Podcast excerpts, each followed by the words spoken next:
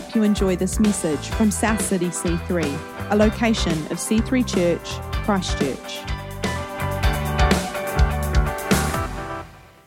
We are starting off with a new series called Brave, and it is out of the book of First Peter. So I encourage you uh, to start reading this epistle, this letter, um, as we, uh, for the next four weeks. Well, not including next week because Fiona is going to come from Tearfund. Um, but we are excited um, to see this, to unpack this, to explore this letter. We find ourselves at a crossroads of our society where, with the pandemic and the coming to a, a new shift in its new identity as a nation, with the cost of living skyrocketing and, and with, with overall sense of people feeling dread and fear, I could feel like it is, it is very fitting for us to, to have a, a sermon series kind of centering around being brave, to go how we go through struggle, how we go through hardship, tribulation.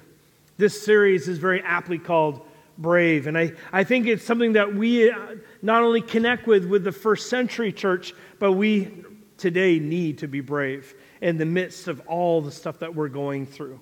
Let's get stuck in. Everyone, turn to your Bibles, and I'm going to uh, talk a wee bit about um, the, the first chapter of, of Peter, First Peter. It's in the almost near the back of your Bible.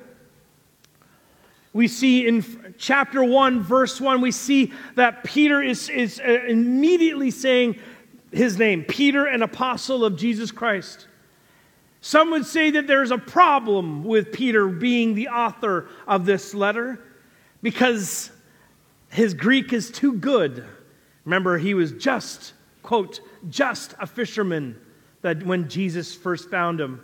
But some scholars would say that he had a lot of help in the Greek department. But here, Peter is an apostle of Jesus Christ. And then there's a, there's a, a picture of Peter, a rendition of him. We don't have the actual Kodak. Um, and then we also have a map that surrounds the area. So he talks about these elect, these exiles of the dispersion, and these, these kind of uh, areas Pontus, Galatia, Cappadocia, Asia. These are the areas that surround Rome. I don't know if you guys can find Italy, looks like a boot. There's Rome in the top left hand corner. But throughout this area that was so much the Roman Empire. We find ourselves initially, I want to talk about the context. The, in other words, the original setting of where First Peter is being written and written to. But I want to look at a text this morning, if you permit me, very quickly. I know we're um, running out on time. But 1 Peter chapter 1, verse 3, if you guys have your Bibles. Blessed be the God and Father of our Lord Jesus Christ. According to his great mercy, he has caused us to be born again to a living hope through the resurrection of Jesus Christ from the dead to an inheritance that is what? It's imperishable, undefiled, and unfading, kept in heaven for you, who by God's power are being guarded through faith for a salvation ready to be revealed in the last time. Verse 6 In this you rejoice Though now for a little while, if necessary, you have been grieved by various trials, so that the tested genuineness of your faith, more precious than gold that perishes though it is tested by fire, may be found to result in praise and glory and honor at the revelation of Jesus Christ. Verse 8. Though you have not seen him, you love him. Though you do not now see him, you believe in him and rejoice with joy that is inexpressible and filled with glory, obtaining the outcome of your faith, the salvation of your souls. What a powerful way to start a letter. Amen. The Apostle Peter, I would then, then surmise in verse 1, well, he wrote the letter. Take a look at this good looking lad. He once a fisherman, but now a, was a, he was a disciple, a witness of the sufferings of Christ. He probably wrote the letter from Rome. So he's right in the mix and in the midst of everything. This quote, Babylon, almost certainly refers to this Rome during this time, and we'll talk a bit about this guy in a second, is the Emperor Nero. The letter is addressed to all these Christians gathered but definitely scattered throughout the Roman Empire. Peter is not writing to fix, like Paul does in a lot of his writings, he's not trying to fix a theological heresy. Paul writing in 1 Corinthians, dealing with issues of incest or appropriate worship. But here, Peter is writing to strengthen the men and the women that have their lives in constant jeopardy. But, Pastor John, how? Why is their lives in constant jeopardy? Let's take a look. The recipients of this letter, some would say were Jews, but majority were Gentile believers. These are people that had grew up generationally with emperor worship, because back then, the emperor was incarnate, he was God in flesh. Made a lot more easier for them to make the sidestep to see that Jesus was incarnate, Emmanuel, God with us. But many of these Gentile Christians had an idolatrous background. They believed in the mythological gods and goddesses of the Roman Empire. Rome was on fire. Nero. This is there's a picture of Nero and the fire here. He goes, Nero was the emperor. The big fire of 64, July 19 actually. Rome burned for 3 days and 3 nights, but that wasn't it. They thought it was all out, but then it flared up again and it burned. It was up to like the ninth day when it finally got extinguished. The entire city lay waste to ash, and the whole surrounding areas. I'm reminded of the, the fires that ripped through northern and southern California, where people, residents, would just watch all of what they owned turn into ash, walking through the, the streets and seeing cars melted down so the hot, the blazing heat had melted the aluminum rims of their car to pools. Rome was burning. And Nero, just in his madness, playing his harp, singing, and almost in reveille, just enjoying the city burning to a crisp. He was mad. Nero was so desperate, so vivaciously wanting to redesign Rome. And the only way to hit Control Alt Delete on that city was let's set it on fire. And here, all the people, all the shrines, all the temples, all the farms, all the buildings, the center of the known government, all laid to ash. The people rise up those who survived the fire. They're angry. They're going, they want, they want blood. They want someone to, to answer to the fire. The people's resentment was bitter and fierce. They were looking for blood, rightfully so. Who was to blame? Immediately, they're like, it's Nero. They started chanting for Nero, Nero, Nero, Nero. Nero saw an opportunity. He needed to distance himself away from this. And there was a plotting. How do we scapegoat this? Who could we blame? Some scholars had said that, well, the Christians already were kind of slanderous. They had broken free from the, the, the known religion, Ju- Judaism, and this Jesus had been crucified by Pontius Pilate. And, oh, you know, there's already a marginalized kind of uh, schism group, this niche group that's, gonna, that's just causing huge, you know, thorns in the side to the Romans and to the Jews. Let's, let's target the Christians. Some of the Jewish people that lived in the royal palace had had Nero's ear, and he said, You know who you need to blame, Nero. Who's that actually? The Christians. It's all their fault. And Nero decreed that it was the Christians that had caused the fire that burned the entire city ablaze to cinder, to ash. This, Christian, this Christianity, this, this new formed religion, will be the blame, the scapegoat for Nero's madness. Did you ever know that? Nero could use the Christians because they were already under the microscope, anyways. In Latin, it is igneus multito. It is the huge multitude of Christians that were challenged, arrested, and destroyed, tortured for this apparent lighting of the fire of the city. Christians were rolled in pitch or like tar, rolled and then set afire. Sewn wild animal skins and hides attached onto the Christians, only to then be sent into the wild and dogs to be chasing after them and ripped apart. Christians, we have this, uh, I don't know if you know the, the, the uh, firework Roman candles.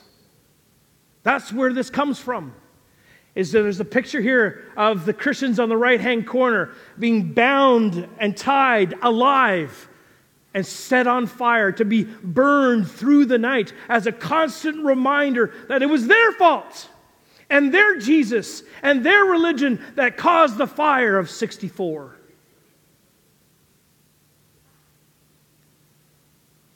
Persecution continued not just in Rome, but that's why Peter writes to, to uh, to Asia, Cappadocia, Galatia, because persecution has spread out to all these regions.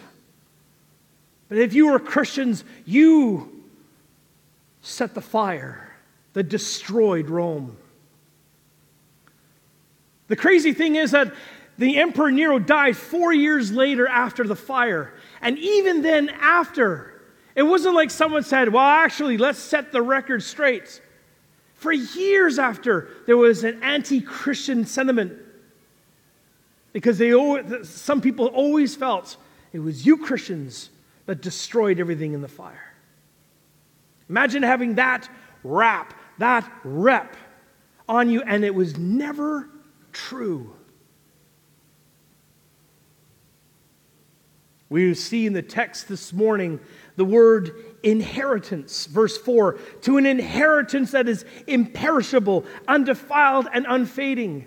But let me tell you if you had a house, a farm, a business, anything of an inheritance in Rome, what happened to your inheritance? It's gone. There's nothing to leave you, your, your kids, your grandkids. It's all gone. So, these, these three words I want to leave with you this morning imperishable. See, the thing is, for the Christians, all they've seen, all that they know is things perishing. If you are living in Ukraine right now, all you see, the once beautiful streets of your city, are now dust. Not even like, oh, I remember there was a, a cafe there and whatever. Now it's just rubble. It has perished. This word picture that the Greek explains is as if you have not been unravaged by an army. See, in reality, the city of Rome has been destroyed. But what Peter is saying is your faith your salvation, even though you're, you're amongst rubble, and I would speak this to the people of and the church of Ukraine. Everything is dust, but your salvation hasn't perished. Amen? It is as strong and unravaged by anything. Nothing can touch it. The second thing we see is it's undefiled. It's not being polluted. Idolatry and idols and, and all, the, all that was all that has been not touched to your salvation. Your salvation is as pure as the driven snow. Nothing can touch it. No toxin can pollute it. And the third thing is it's unfading. Christians are lifted, even though their world is an absolute shambles and, and perished in fire. Christians are then lifted into a world where there is no change or decay. They encounter, they can, the presence and the promises that they can count, they can encounter peace and joy today, even in the midst of everything being destroyed. That's an inheritance that I can pass on to my kids. That's an inheritance that you walk into today as a Christian. It's not going to be attacked, it's not going to be uh, defiled or unfaded. And I love this. This salvation is waiting for where? In Ukraine? No. Is it waiting here in Christchurch? No. It's waiting for them in heaven. Their soul, peace, and comfort as they experience all this great turmoil and hardship kept in heaven for you, who by God's power, isn't that great? God's power is what? Guarding it your salvation is guarded by a guard dog. His name is Jesus, and nothing, no power, no emperor, no government, no nothing can take it away from you. And for those first century Christians that Peter is writing to, that's how they feel. They have been targeted, they have been blamed for something that they never did. And it feels like everything is being stripped away, even their own lives. But as they are on those stakes and about to be lit on fire for their faith, this, these words ring true. Nothing can be taken away from you. And God's salvation for you is guarded in heaven. These followers of Jesus that hear the letter that was written to them can go through all the kinds of persecution and hardship because they know what to look forward to. In verse 8, it says, Though you have not seen him, you love him. Though you do not now see him, you believe in him. Their eyes are fixed on the prize. No matter what is going on in their lives or around them, they know that the outcome of their faith is the salvation of their souls. Sometimes athletes they get um, they get they get hurt. They trip if they're in a in a in a say a triathlon. They get they trip or they fall off their bike and they hurt themselves. In the immediacy to finish off the race, they bandage or someone bandages their wounds and they say, "Look, you can play on this injury." This is a classic American football thing. Just put me in, coach. Just bandage it up and give me some, some adrenaline. And they can, yes, they can. They can play for that one game. But that's not 100%. After the game, the doctors come in, they say, um, okay, so you can't live with this like this for the rest of your life. We're going to have to, what? Re break the bone, reset the bone so that you can heal 100%. And that's how these, these new Christians are feeling.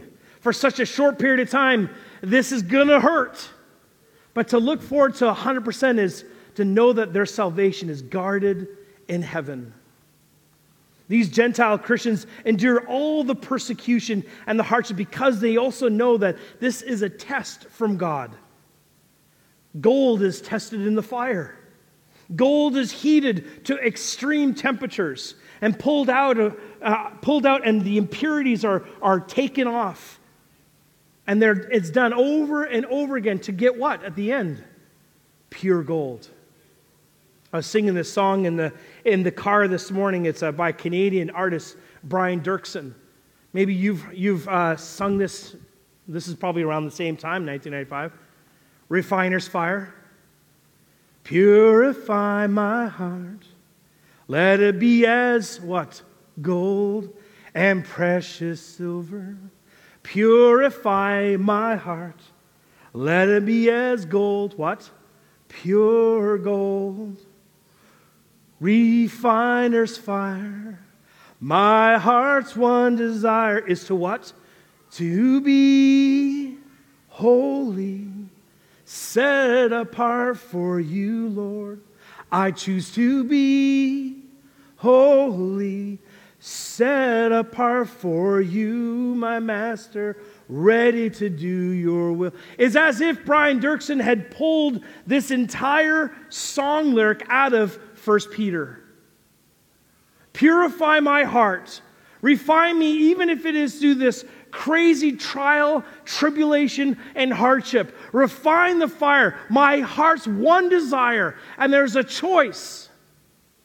He, there's a choices for the Christian. I choose to be holy, set apart for you, my master.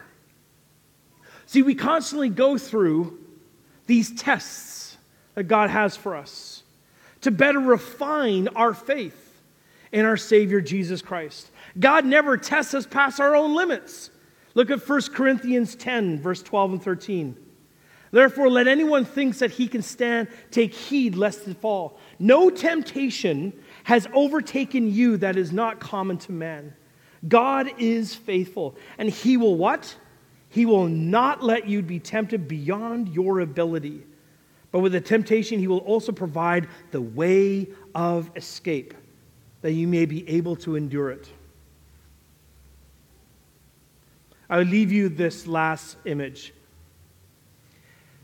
He says that you'll go through various types of trials. Various is this Greek word here, poikilos. Poikilos, and it's amazing because it has everything to do with the image behind it. This is a reference to 1 Peter 4:10. It says, "As each has received a gift, Use it to serve one another as good stewards of God's varied grace. This very grace is a measured, a custom made, a many colored match grace for every test and hardship you endure. There is no generic grace for you. There is no just simple patch for you.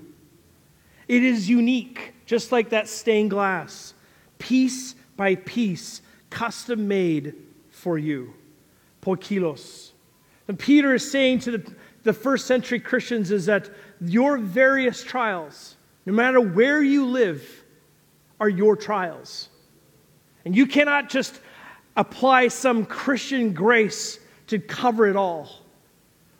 Sometimes when I ask Christians when I'm doing counseling, going, Where is the grace of the Lord Jesus in your life today? They have to have a we think about it. What do you mean? Don't we all experience grace? Yes. Un, you know, it's undeserved merit and favor. But you experience a, a custom made grace for the situation that you are in. So, for the, the Ukrainian that's sitting there and looking out their window and seeing dust where a street used to be, or for the first century Christian that has been blamed for the, the fire of Rome, like of 64 in Rome, their situations are different and their grace is different. Your grace is different than his grace, but it is the grace of our Lord Jesus Christ nonetheless. For these Christians, they only serve one master Jesus Christ. Not Rome, not the emperor, or any other Roman gods or goddesses. Matthew 6:24 says this, "No one can serve two masters, for either he will hate the one and love the other, or he will be devoted to the one and despise the other. You cannot serve God and money." In this gospel verse, it pertains to the love of money versus our faith. But for these Christians that Peter is trying to write to, it was more about the centrality of their worship and their allegiance. So I leave you this morning at 12:05. Whew, that was quick. These four questions. What is your inheritance this morning? Is it something that is tangible that you can pass on to your children? And maybe it is. Maybe there's a house or some land. But what if it caught on fire today? What if it was, what if it perished? What if it faded? What if it decayed? What is truly your inheritance this morning? How hot is your forge? The condition of your heart is in the refiner's fire this morning. Amen? I believe the furnace is white hot, and God is wanting to place you in that forge, in that crucible. Because why? I remember this one thing that I think it was uh, Billy Graham said this. He said, You know, God loves you just as you are, warts and all. But guess what? He loves you more that He's not going to leave you that way. So you come to Jesus needing the grace and the forgiveness of sin. But God also sees you going, Great, I'm going to put you in the crucible. I'm going to put you in this fire. You're like, Oh, I don't, I don't like this. That's okay. And I will scrape off daily, weekly, monthly, yearly the impurities and at the end, when you stand before Him, when you stand before the Lord, actually, you kneel with every tongue and every knee will bow. When you say that Jesus Christ is Lord, He'll say to you, Well done. In the midst of being accused of a fire that you never, you never even lit, for a war that's happened and you just ended up being a part of, to things that you've experienced, great tragedy that you still don't understand, medical stuff, emotional stuff, relational stuff that just happened and you've just been part of it. This is your refiner's fire. And so, therefore, we are thankful for the custom grace that God has given us. Lastly, I, who is your master? Is Jesus Christ your master? We're, we're in it for time this morning. We no, have no more song. But I want to just ask everyone to stand and I want to pray a blessing over you as you leave. In the name of the Father and Son and Holy Spirit, as we go out into our mission fields as teachers, as pastors, as musicians, as bricklayers, as working in the medical field. We all are in some kind of refiner's fire. Purify our hearts. Set our hearts ablaze for you, Jesus.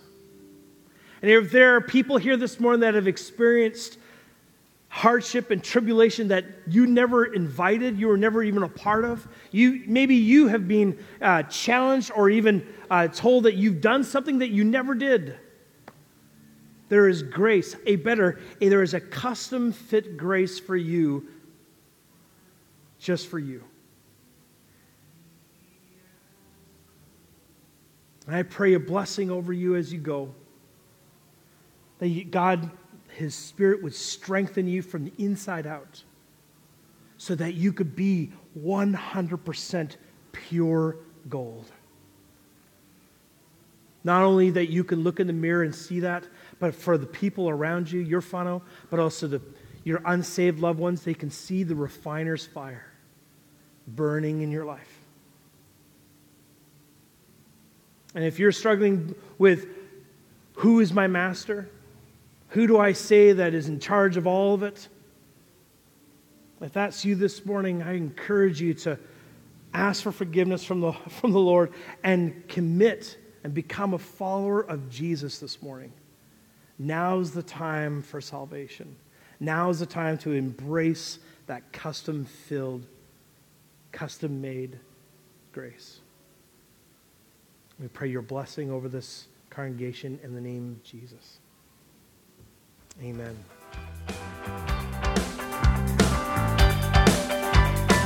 Thanks for listening to this week's message. To learn more about our church, visit c3chch.org.